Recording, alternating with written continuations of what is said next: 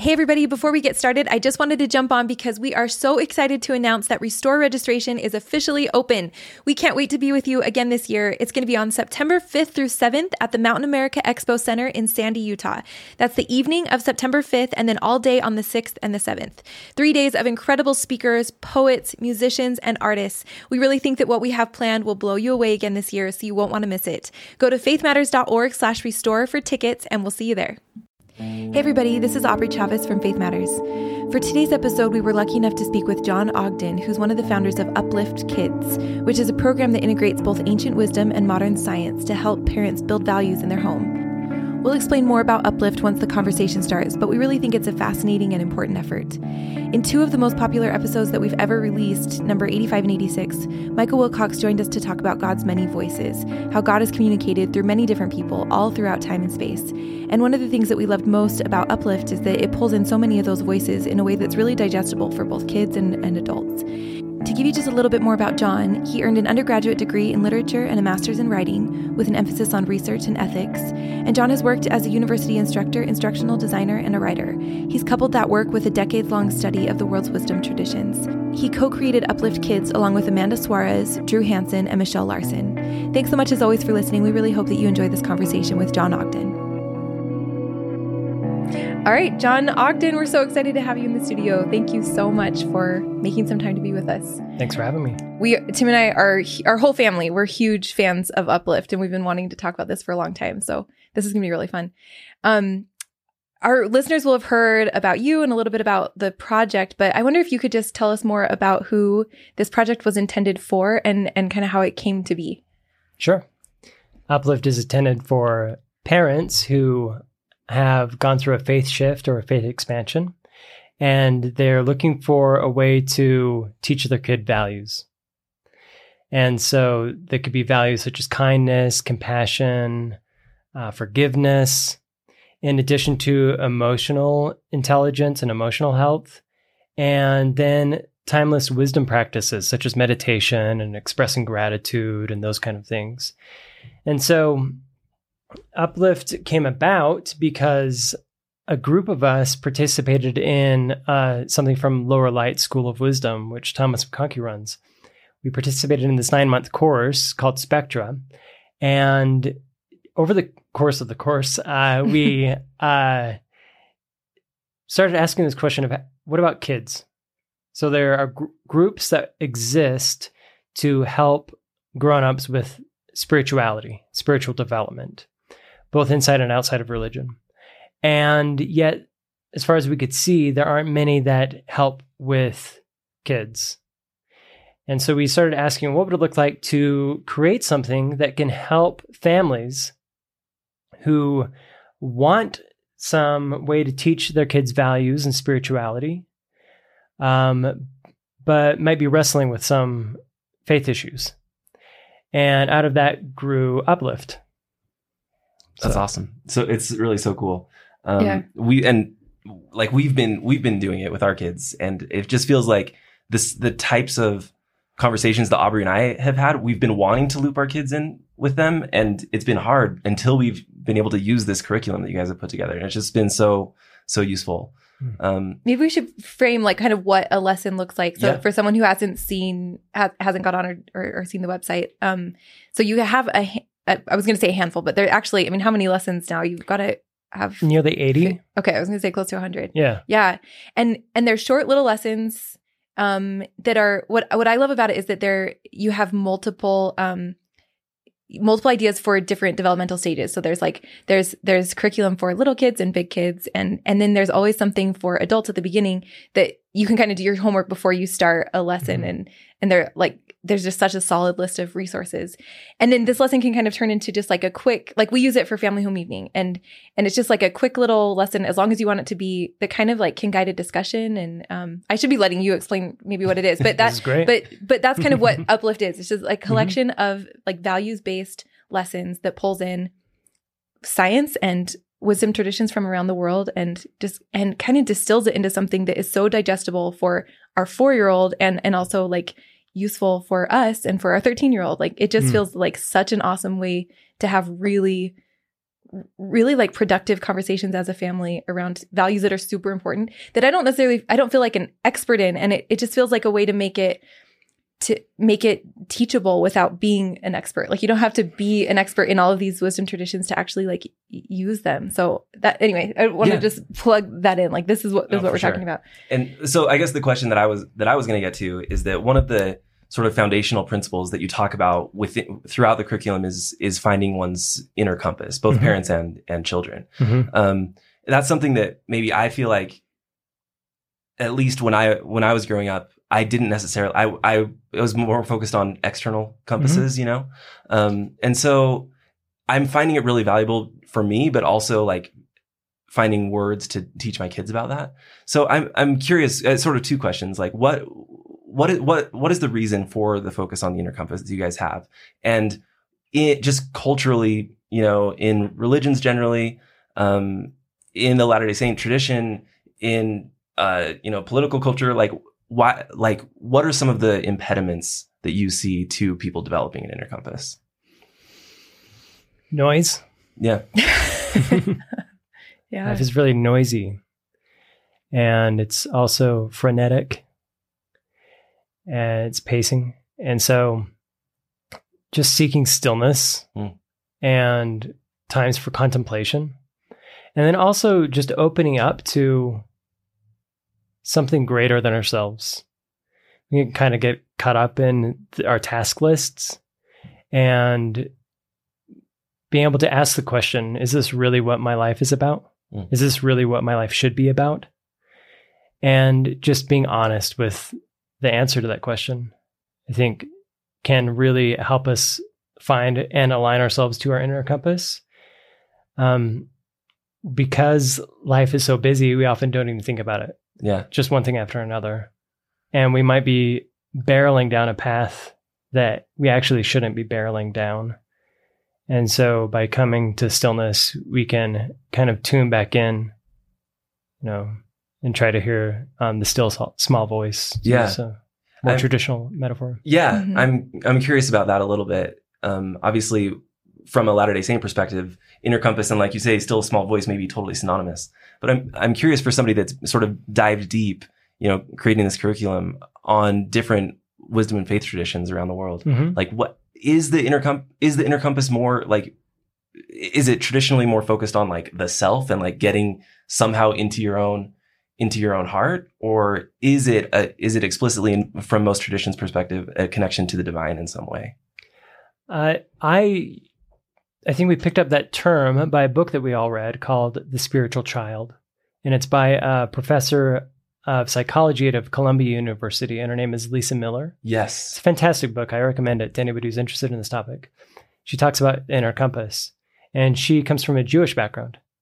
And um, so I don't know exactly how that metaphor is used in every instance, but I do think that, uh, well, I should say, um, In in the way that she uses it, she does talk about a connection to the divine. And so I think it fits well with that. If somebody is a complete non-believer and they don't believe in external divine, um, I still think the metaphor works very well. Like just tuning into their inner sense of like their conscience, the inner, mm-hmm. their inner knowing, their heart knowing is another term that Lisa Miller uses. And I think that you can use that metaphor regardless of what your specific belief is. And so that's why we chose inner compass, is because of its uh, flexibility and its expansiveness.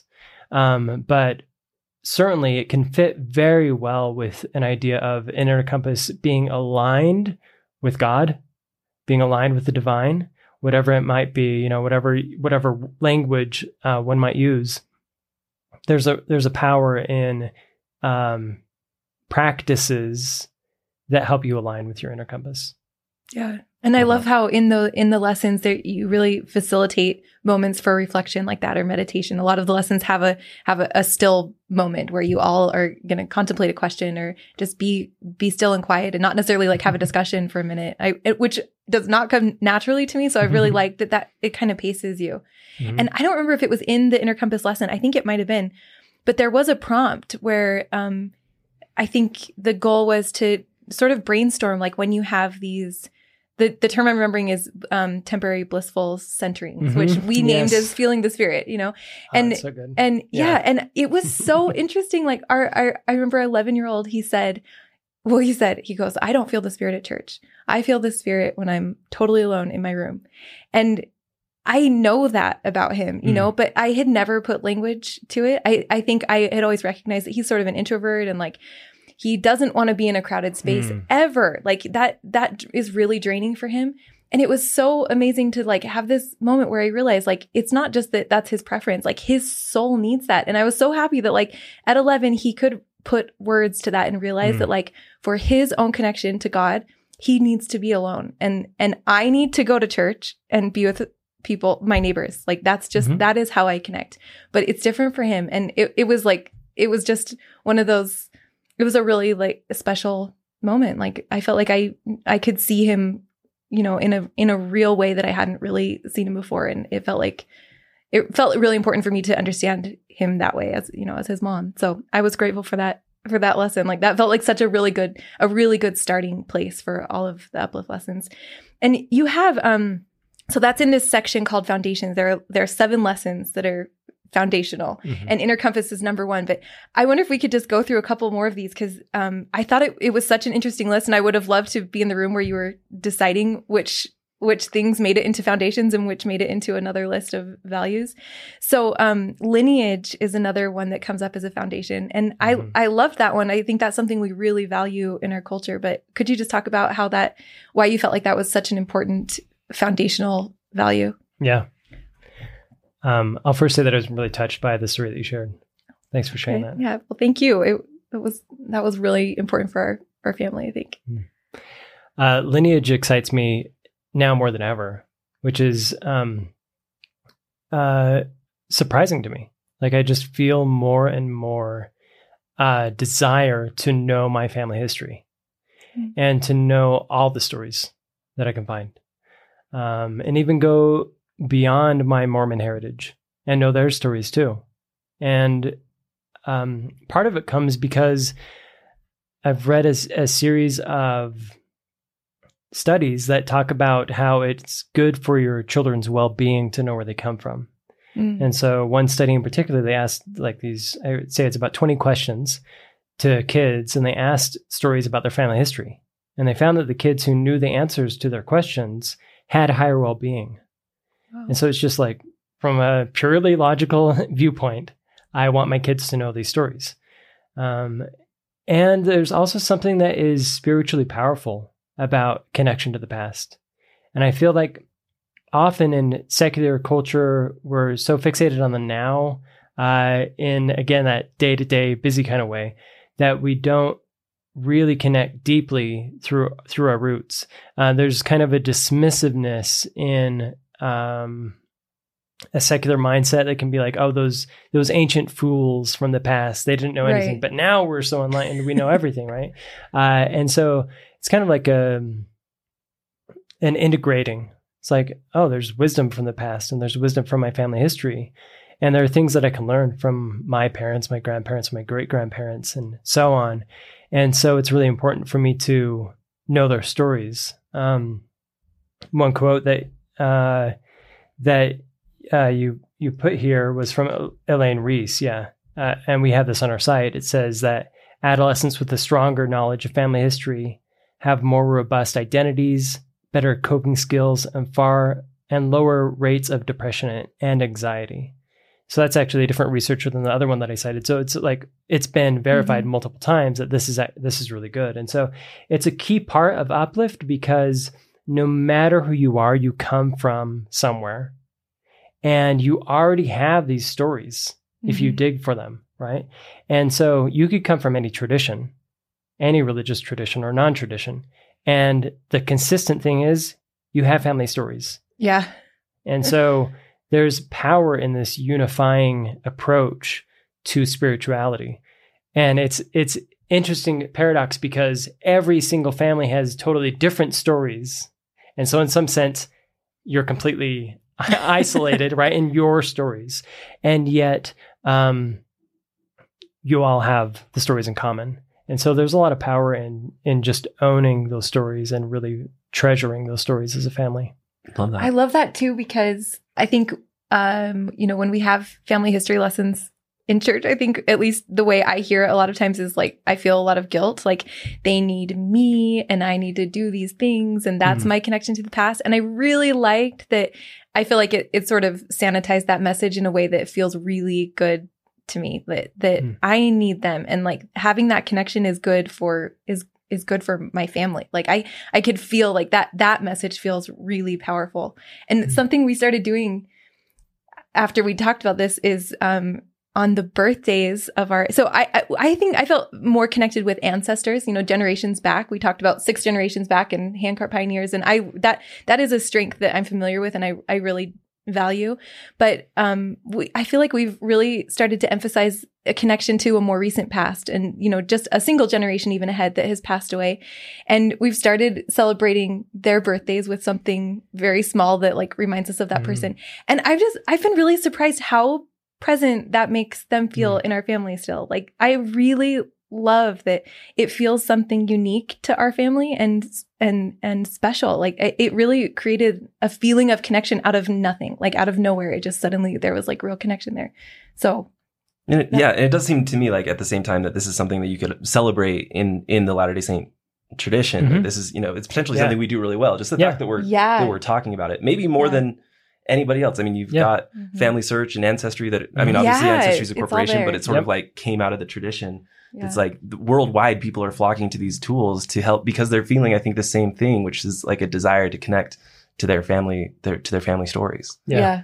yeah. Um, so it's something really, you know, potentially that we've done really, that's really cool. Yeah, that's so true. Um, I want to go through like literally all of them. Yeah. We probably don't have time, but will you talk about polarities? Because that, that felt yeah. like kind of a new one to me that I, I think about often now. This is another one of the this foundations. Is, sorry, this yeah. is another one of the seven foundations. Uh-huh. Yeah.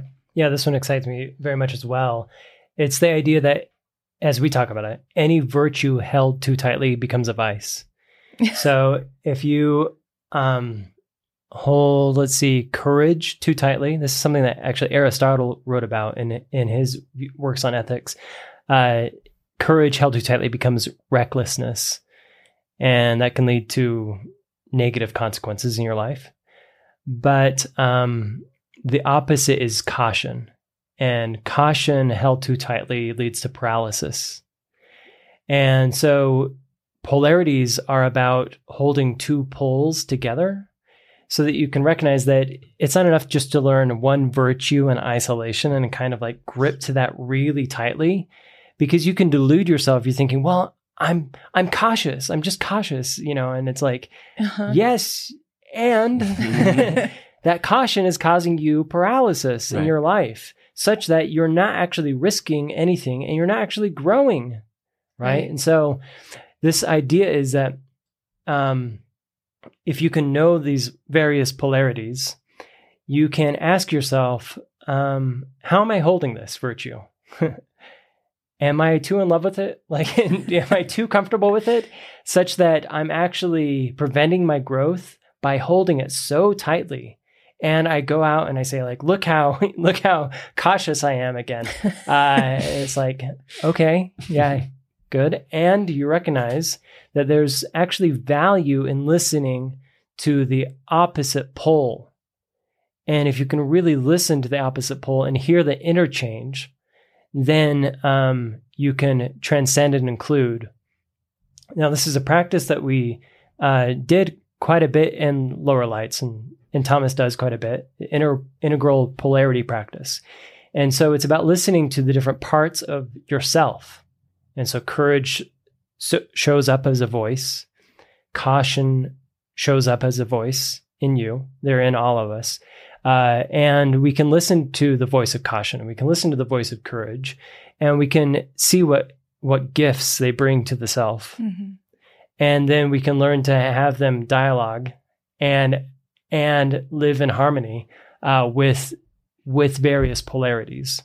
So sometimes the language is a bit esoteric and, and strange. Polarity is kind of a strange word, uh, but there's so much power in it uh, because it can really Um, bring a sense of humility to life, uh, to keep yourself in check, um, and to kind of realize like, oh, I've, I've been thinking that I'm really good in all these ways, but I haven't actually been listening carefully enough to the opposite pole.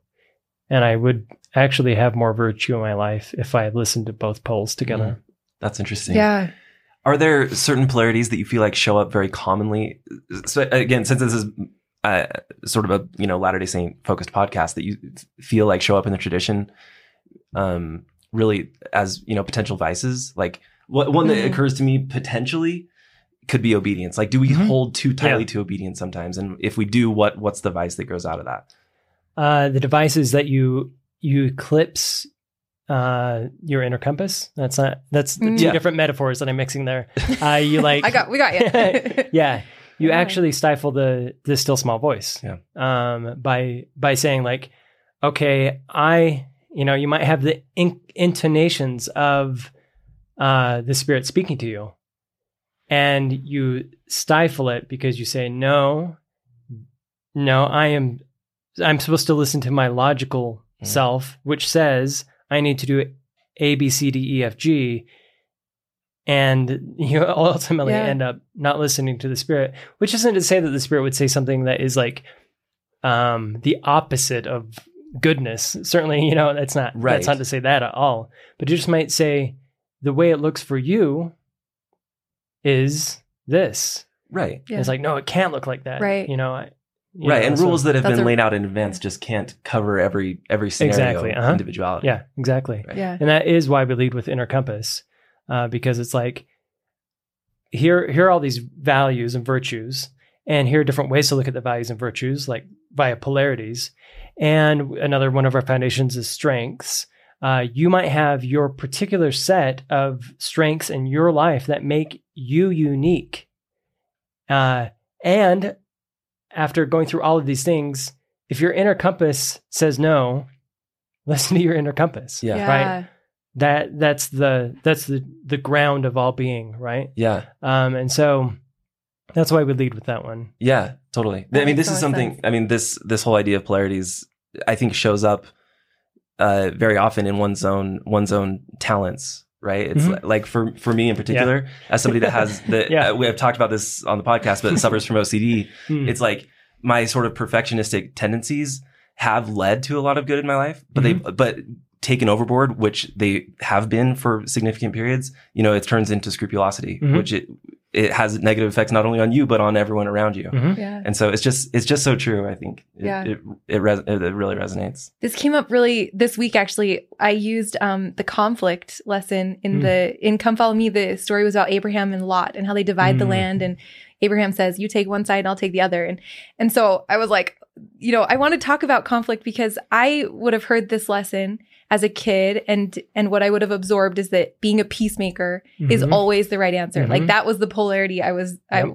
I I was most in love with, you know, and and really held on to that so tight. And and what you talk about in the conflict lesson is that we have all these options and tendencies toward maybe we we fight or we flee or mm-hmm. we freeze. And mm-hmm. I was a freezer, you know, and so I could hear that Abraham story and say, what freezing looks like is Abraham saying, Lot, take all the land. Like, take, I can see you want the land. Like, take the land, and mm-hmm. I don't need anything. And and it was really, yep. it was really helpful to have this framework of polarity and, and say, like, I can be a peacemaker and face this conflict in mm-hmm. a really healthy way, and say, like, I have a need and you have a need, and like, let's compromise. And that is what looking, that's what a peacemaker can mean to me now. It doesn't mm-hmm. mean being a doormat. Mm-hmm. And that was, I, I think, just having this idea always in the back of your mind that you're looking for polarities kind of keeps you out of that danger zone of becoming like so entrenched in one value that it actually becomes detrimental. Mm-hmm. So came up again this week. Yeah. Great example. so, uh, what, still hard, mm-hmm. still hard, but like yes. that, but it's really, it's so useful. It's just yeah. so useful to like have these tools kind of,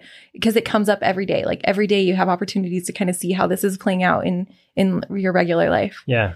I, let, let's talk really briefly maybe about something that people might see as a, as a polarity, I guess, to reuse that term in a different way. You guys talk about how you um you integrate the best of science and and ancient wisdom. Uh-huh.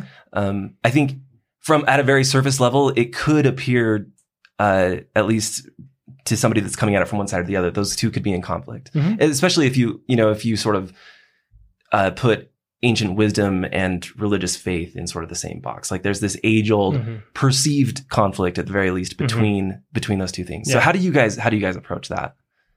Uh, it's a big question and a hard one to answer. Uh, one example that I look toward is Martin Luther King Junior And when he was in college, he had a faith crisis, and he kind of initially was very rattled by it. Uh, and he talks about that. The things that he'd learned in Sunday school, it didn't quite align with his his then worldview. Uh, and then he also talks about how he came to see the power that was in the Bible and like the, uh, I'll use the, the words poetic power. Uh, I can't remember the exact phrases that he uses right now. Um, he became a, a minister uh, even after his faith crisis. And you can see the religious language all throughout his sermons and his speeches.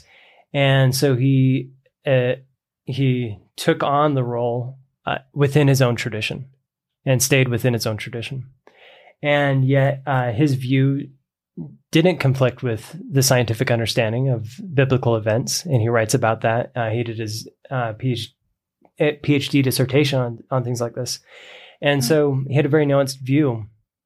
Um, and that's the kind of the approach that we take. Uh, wisdom traditions arise in their particular cultural context, and science arose in a particular col- cultural context, and they both have value, and they both are valid. They're not, they're not always, what tends to happen is that, um, we want, people will want, uh, faith and religion to be valid in the same view, in the same playing field that science is in. Yes. And it's like, okay, but it's valid, but don't put it on that playing field. Yes. Because it's yeah. not meant to be on that playing field. And then the same with um, science can can kind of um, sometimes want to play in the field of uh, faith. And it's like, no, that's actually a different playing field. Yeah. And so as long as the, our approach is to say that they're both valid, Um, but they use different lenses and they use different methods of being valid. And so that's how we hold them together. Yeah. So those playing fields, are you getting at sort of like a head knowing and rationality versus heart knowing, or what, yeah. what are the playing fields? Yeah. That's one way to look at it. Okay. Is uh, head knowing would be, uh, I can analyze it and put it to logical scrutiny. You know, is it logically consistent? Uh, and really approach it that way. And I can do, uh, tests in the material world on this thing over and over. And so it becomes an it out there that I can experiment on. Um, faith would be more internal at the, at the level of like heart knowing. And um, it can also be intersubjective, where it's about goodness, mm-hmm. where it's like, I feel hurt when this happens. And you say you feel hurt when that happens. Therefore, let's uh, work together to to a common good. Um, so faith is more in the in the realm of I and we, and science is more in the realm of it. Mm. Something I really love from your book, When Mormons Doubt, you you kind of explore this idea even more, that um, you kind of go through this triad, this that there's truth, there's beauty, and there's goodness. And when we emphasize one heavily over the other, we run into problems. So if you really emphasize truth, then you you may find yourself being really cynical. Mm-hmm. If you're not, if you're looking at cold hard facts as opposed to cold hard facts and something and what's beautiful. And and on the other hand, if you're only looking for goodness and you're totally detached from the truth, and you may find yourself really misguided, or, you know, doing something that would actually could actually also be detrimental. So so can you talk about that balance? Like what what what is the I, I think that's it's hard. I think maybe um, people get or and I, and I know I've done this too, that I'll find myself sort of feeling pulled to one or the other. And, and I want to, it feels more comfortable to convince myself that one is more important than the others, mm-hmm. because that's, there's less tension there, you know, like if I can decide on which one's more important, most important, then I can feel really solid about all of my decisions. So, mm-hmm. so can you just talk about finding balance there? I especially love, you know, you really pull in all of these, these holy books from lots of wisdom traditions. And I appreciated that it was, it was more important to just like look for the goodness and the beauty in those cases. And, and you weren't necessarily diving into the origin story of each holy book and like why it deserves to have attention. Mm-hmm. And so I could feel that like there was definitely some sort of balancing act going on, because in the same lesson, then you're pulling in psychology and, and, and something that is very like tangible and testable. Mm-hmm. Yep. So, so talk about just like that, the balance of that triad. It's hard to find the right balance. Uh, it, it seems like any path that you go down, there's this, there's this sense that you want to just only rely on that. And so it's like, yeah, uh, truth become like the scientific inquiry uh, becomes so powerful because you see it work over and over and again. And it's like, oh, let's just rely on that. Yeah. You know, I'm just so tired of not having ground that I just want to rely on that only. And then uh, what can happen is that your life feels uh, kind of empty. You start to sense this void where it's like, oh, if all there is is material and I'm just material and that's it, like, what, you know, you start to get into this nihilistic viewpoint. And so people will say, well, I'm just going to turn to consumerism, and that's going to kind of like numb that, that pain I feel from the void. And it never quite succeeds uh, at doing that. And so uh, there's this longing that can occur where it's like, well, I'm looking for the transcendent and, and the divine and uh, something connect to connect me beyond myself. Uh, whether it is, whether it's God or nature, or it is to each other. And so um, it kind of goes back to listening to where you are on the journey and being honest, like, oh, I'm, mm-hmm. I'm getting too fixated on, um, on uh, truth claims, if that's the case. And my life is kind of miserable, mm-hmm. and I could boast that I found out all the truth claims in the world, and it's not necessarily something that would make another person envious, because they're like, okay, mm. well, you seem kind of miserable, but good job on that, right? It's like, okay. Um, and then, and to put the other side of the coin is like, uh, just c- completely closing yourself off. Somebody says, somebody comes to you and they say, hey, I've, I've noticed that there are some, there are some really tense things for me in the history of the church, say. Yeah. Um, and to just say like, well, I don't want to talk about that because that, um, that's not what we're supposed to be talking about. Right. It's like right. this nervousness that you just shut somebody down. Well, that I've, I can speak from firsthand experience. That is immensely painful yeah. to have encountered on the other side.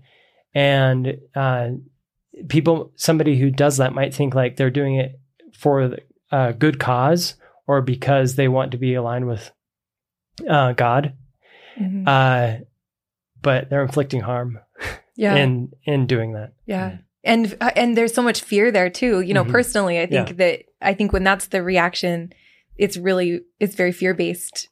You know, so it's I think it's it's yeah. mutually harmful, right? Yeah. So what about the what about beauty? Because I what happens when you when you are feeling yourself, you know, set truth aside and set goodness aside, and you're just noticing. Like what's wonderful? Like what, how can that be, how can that be out of balance? Like what does that look like when it is out of balance? Uh, beauty without truth um, can be gullible. And so this can happen in, um, I'm trying to think of how to say it as kindly as possible. Like it can happen in certain New Age circles. Yes. Where people start believing in things that have been Um, falsified already. They've been through the scientific process over and over and over, and people grab onto it still. And uh, that can lead to uh, falling for um, somebody who is a spiritual leader who ends up becoming very malicious and, and yeah. very destructive in their lives. And they can be led into it uh, for thinking that they're finding beauty. And uh, uh, um for right or wrong, I've I've dove into uh, every story of um, cults Weird, that I can I was find. Just yeah. be, it's like, like, oh, so we it's share an obsession favorite. With cult documentaries okay. is what you're saying. Yeah. Yes. Okay. Oh, really? Yeah. yeah, it's like, oh, there's a new one? Okay, here yeah, we yeah. go. yeah. It's funny. Yeah. But no, I mean, the, the interviews with these with these people that get involved, it is yeah. it does seem like there is this focus on beauty. It's just like yes. everything is great. They're almost in a yeah. sta- state of perpetual And it is great. Zen, it is know? Beautiful. Yeah. Like and there it is, is for a while yeah. until it's until it's not, yeah. you know, because of the absence of truth. Yeah, yeah exactly. That's so interesting. Yeah, so it can be incredibly destructive. Uh, but you look at every single one of these documentaries, uh, has a moment where they ask, so uh, was it worth it? And I'll be mm. like, it was so beautiful. Yes. Yeah. And I never felt more alive than when I started going wow. there. Yes. And so that is like, wow. That's such a, and it's the same problem. Yeah. That's just like what that problem looked like. That's yeah. so interesting. Yeah, totally. So when you talk about like being on a different playing field though, like you, that faith is on a different playing field than science, do you not mean that there's a different balance? Like should, should truth hold as much weight as beauty and goodness when you're, when you're on the playing field of, of religion and faith? I think it should. Uh, I will say that the word truth is sometimes slippery because there can okay. people will say like my I'm speaking my truth, mm-hmm. and that's a valid that's a valid thing to say. The way that I use it uh, in this context is like scientific inquiry, which is kind of a limited view, and I acknowledge that. It's like, but I just want to I just want to okay. footnote that that's uh, helpful. Yeah, to say like I'm using it in a certain way that I don't think is valid, and I don't think it's the only way to use the word. Yeah. Um, but in this way of using the word, um, I do think that that they should be equal. I okay. think that should be people should be consulting their reason and logic. Like in the case of the of a cult documentary or somebody who gets wrapped up in a cult, if you if you say, hey, let's just take a break and go through yeah. these questions and just double check that it's logically consistent. Yeah. You can hopefully wake somebody up to the horrors that might uh, come about later. Yeah. Um, and so, yeah, don't lose, don't lose track of your rational mind. Okay. Yeah. So, so yeah. what is the value then though of, of like myth and story? Because mm-hmm. a lot of these holy books are, are not necessarily making any sort of like historicity truth claim. Mm-hmm. And so are, when you say truth, do you, are you, do you mean more like, does, is the principle sound? Like if you do these things, we can scientifically say like, you're going to have more pe- inner peace or joy or, you know, some, is, is that the truth that you're anchoring to? Or do you know what I mean? Like what, like I, how is story that's not meant to necessarily be historical still valuable? Uh, there are many reasons why it's so valuable. One is that um, there are, it reveals something about our psyche as human beings. So somebody could say, let's not pay attention to the story of Genesis because it makes the claim that the world is created in six days and therefore it's, yeah. it's false, right? And they could write it off just saying, oh, it's a nonsense. That's a nonsense story because it doesn't fit our scientific model. Um, and I think that'd be a mistake because there's a reason why that story came about in the first place. Like there's some human being uh, wanted to tell this story. And it's a story that survived. And yeah. so there's something to be said for that. Yeah. Um, that's not to say that all stories that survive are good, because you could ne- you could be like, yeah. it just it just survived because it was the story that the conqueror held, and therefore it has validity because the conqueror held it. And it's like, eh, it's a little different. But I do think that there is something, if if it has survived, then at least it deserves a, a look at. And so, like in the case of Genesis, there's like, I, I find it so compelling that there are stories of flawed human beings, mm. and they kept them in their in their text for so you know they oh. it, they went to such length uh, to preserve these stories, and the protagonists aren't always uh, without flaw. Like when when I grew up and I listened to like the story of Esau and Jacob, I was like, okay, Esau's the bad guy and Jacob's the good guy, right. right? And that's kind of like re- reductive. Reduce everything to bad yeah. guy, good guy. Uh, reading it now, it's like, wow, Jacob, like the whole story, the story never says like Jacob's the good guy, Esau's the bad guy. Mm-hmm. It says, that's a good point. Jacob, yeah. uh, his brother was starving and Jacob came to his brother in starvation and said, hey, I'm not going to give you any food unless you give me your birthright. It's like, okay, that's questionable behavior. Yeah, yeah, it's not necessarily generous. And then, wow, and yeah. then it says specifically, like Rebecca, her overheard uh, Isaac saying that he was going to give Isaiah the blessing, and she said, "Hey, Jacob, go and deceive your father to get the blessing."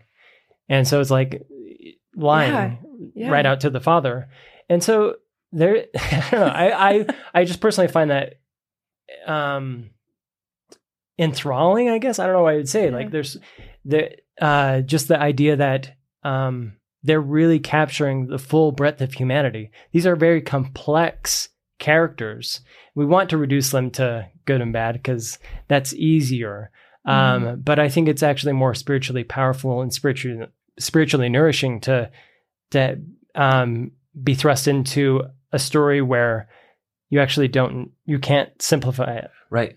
Yeah. Yeah. yeah engaging in, in, engaging in your own moral wrestle yeah, exactly. with the story uh-huh. is more growth inducing yeah. perhaps than just like being given an instruction manual. Yes. Uh-huh. Yeah. So how am I like Jacob? How am I like Esau? Yeah. And, and th- these are different voices inside of me. And so uh, it's speaking to something different than this is, this is the true history of these people. It may or may not happen. I don't have any say yeah. on the story of Esau and Jacob. Um, but that's not the, that's not the, that's not the important point of the story. Right? Yeah. It's like, uh, right. what is, what is the truth of the story is conveying? Yeah. yeah. Wow. That's so helpful. I love that. Yeah. That's great.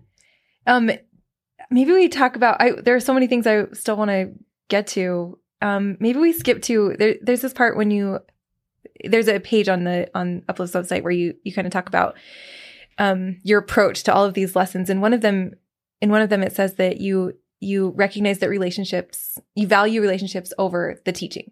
Mm. And I thought that was really important because that is a real tension point, I think, in our communities right now. Like, are you doing harm by, by like, you know, sacrificing the relationship or by sacrificing the teaching? And, and like, that's just, it's a hard thing to talk mm-hmm. about. And I like that you were very explicit about like, all of this should come together to, to help your relationships. Like mm-hmm. that, that kind of feels like the litmus test, mm-hmm. you know, what, whatever the value is, it should produce better relationships. Yep. So do you want to just talk about that for a second and, and, and maybe address like what it looks like when you, when that's flip-flopped, when the, when you're really um, prioritizing the lesson over the relationship? Yeah. Uh, so I've been in Sunday school classes where the teacher said, where somebody brings up something that is really intense emotionally. And then the teacher says, well, we need to get through the le- the rest of the lesson. And they just kind of plow through it. And so that's an example of when it doesn't happen, when it's like, hey, you know, we're all feeling this tension, yeah. you know, getting through all the points in the lesson can wait.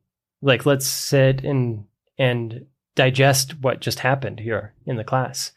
And so what we really hope is that somebody who does an uplift lesson doesn't feel the mentality of having to get through the content. Mm-hmm. Getting through the content isn't isn't the point at all, right? It's not. It's not. Let's convey this information to our kids and feed it to them. Yeah. Uh, it's about having an experience.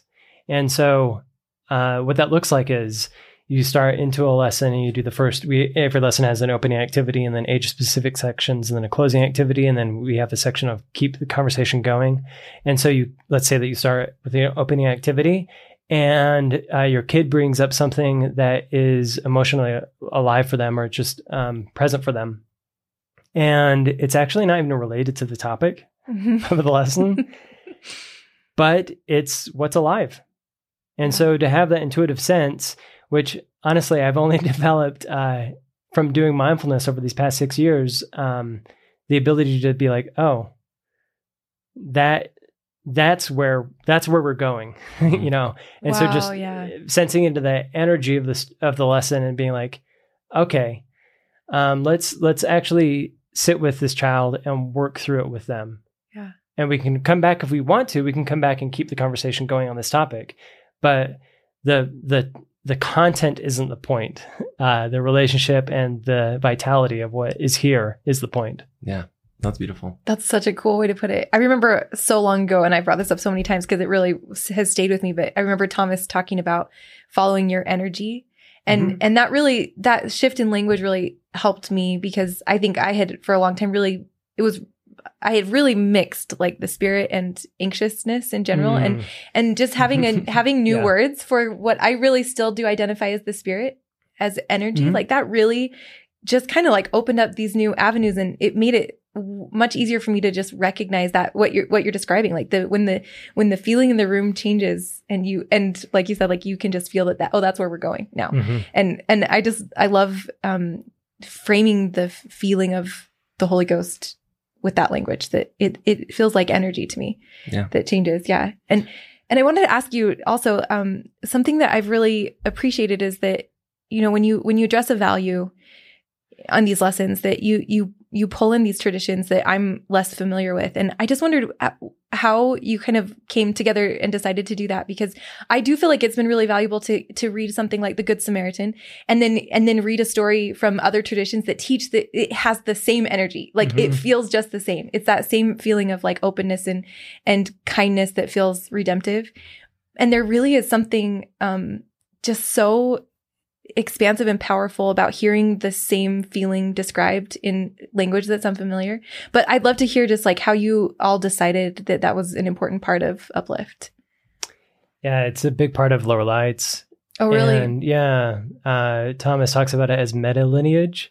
And he did a podcast episode on his po- podcast, Mindfulness Plus, that uh, spoke to it just a month ago. And it's about um, just recognizing that when you really sit with another faith tradition, not not in a way to like um, tell your beliefs and hear their beliefs and kind of part ways, mm-hmm. uh, but to really sit with it and, and take it seriously, like as human brothers and sisters. Like I'm going to sit with you and and really embody your faith tra- tradition as much as I can.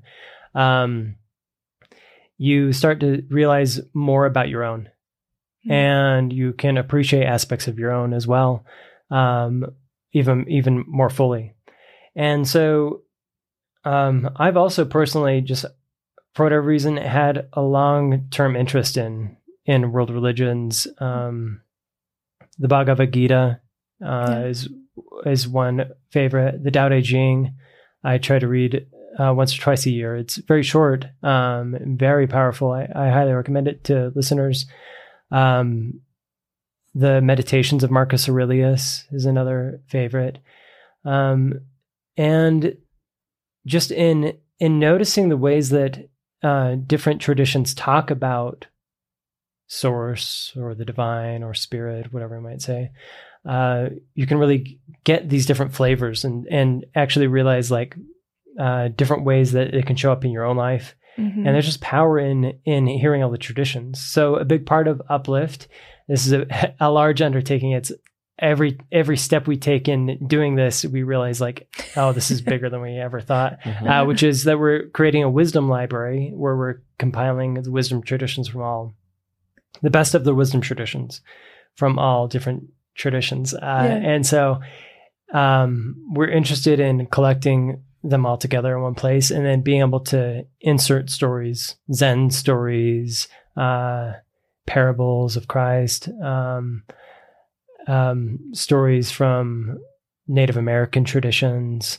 and weave them into lessons. So that's a long-term project where we're going to keep uh, adding to the lessons with these stories and having this wow. wisdom library. And then um, hopefully, I mean, a long-term hope and vision that I've had for, is to create um, a book or books that contain these so that families can say, wow. like, oh, you know, here are the values that we hold, and here are here are these these values are replicated in yeah. all these different traditions, and you can feel more at home with all of humanity. Yeah. Oh my gosh, that would be yeah. such a cool resource. That'd be awesome. Really. I yeah. feel I do feel like it really it magnifies what you what you maybe Maybe it's just become invisible to you because it's so familiar. You know, I think like we we get so used to these stories, and we kind of, it's like we dig deeper and deeper tracks in in, in our own interpretations. We mm-hmm. just get used to interpreting a story the same way. And I've noticed that when we hear a story from outside of our tradition, that I can recall times when we when we address it in our own tradition, but it just it it kind of mm-hmm. takes on like a new light. Like we we the one we were talking about this week was. was considering the lilies. Like I, mm, to me growing yeah. up, that story was always about not fighting. It was like ah. how they grow and toil, not, you know, and it was like, don't, that's why we don't argue. And, and, but then we were reading the Gita, and, and there's this really beautiful and explicit package, um, passage about disconnect. You have to disconnect the fruits from your labors. Yeah. Like you cannot expect the fruits because you labor. Like yeah. you have to be, you can, you can work and work, but it has to be for the work's sake. And mm-hmm. you, and, and I was like, yeah, we know. Yeah, I know that. I yep. know that. But like, I consider the lilies, I think that is also what it means. But I just, I kind of, I think you kind of lose the ability to see it with fresh eyes. Yeah. And so it's been a really beautiful experience to, to recognize ways that The the traditions sometimes do affirm each other and affirm yeah. these values that are important to us. Yeah. Well, Jon, we thank you so much for coming on the podcast. This has been mm-hmm. awesome. I thought maybe yeah. maybe to close, I mean, we've sort of been like, um, you know, guiding the the discussion so far. We thought maybe we could open it up to you a little bit and just say, like, is there some story, some concept, something out of Uplift that has been particularly fun for you to learn about and teach about and that really resonates with you? Hmm. Uh, one concept that is really live for me right now is a concept uh, called spiritual humanism. And so humanism has taken on a, a secular idea since like the eighteen fifties. It kind of secularism became a word, and mm-hmm. uh, there was this idea that everything that we need to know could be explained by science. And um, sec- humanism kind of became synonymous with secular humanism over, over since that time. Yeah. Okay. Um, but there's another aspect called spiritual humanism, another way to view it. And that is that um, we may belong to a faith tradition or not, uh, but we still have, we still have so much in con- common with people around the world. And an example of this is Fred Rogers, who was a Presbyterian minister, and yet he studied various traditions from around the world, and he wove in humanistic principles to his T V show. It wasn't a T V show that was about converting people to Christianity, but it was about a neighborhood, which is a, a metaphor that comes from the Christian tradition. And so he was, in my view, a spiritual humanist. Like, when I watch his show, I feel the spirit. And so yeah. uh, he is, he's bringing people to that experience, but not in a dogmatic or a fundamentalist sort of way, but through an expansive way. And so I really uh, take his model seriously, and I really love his model. And so there's this concept of spiritual humanism.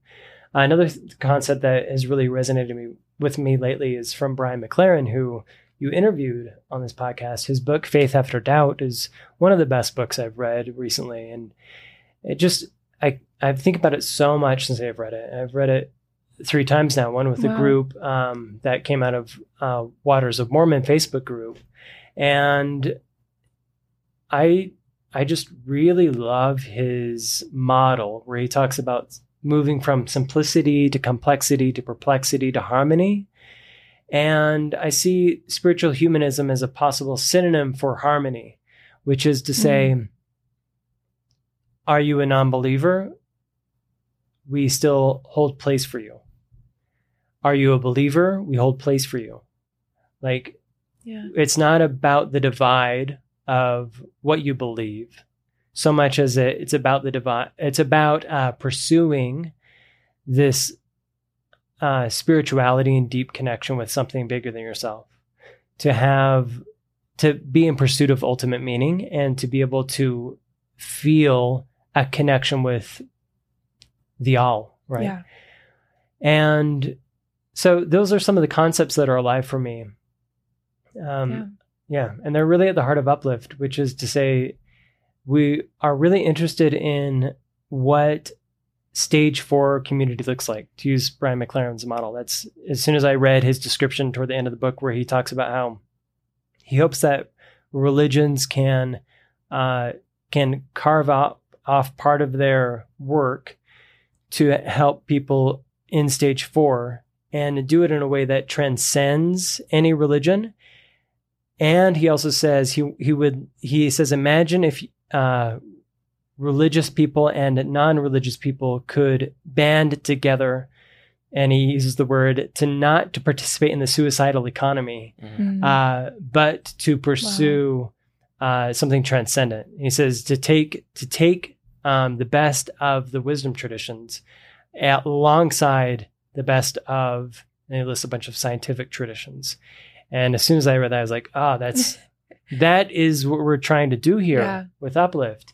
And so a simple, succinct way to put it is that it's a, an attempt at a stage four organization. And at a stage four organization, I'll say that it, it becomes more uh, democratic and not dogmatic. And mm-hmm. so it's about, hey, we have this idea. Oh, you have this idea? Okay, let's see if we can collaborate on this idea. It's not about any single any single organization winning. It's mm-hmm. not their goal here.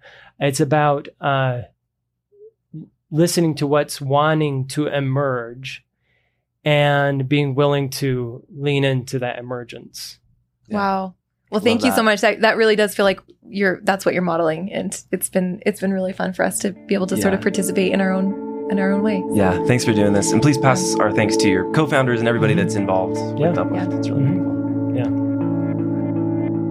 Thanks so much for listening. We really hope that you enjoyed this conversation with Jon Ogden.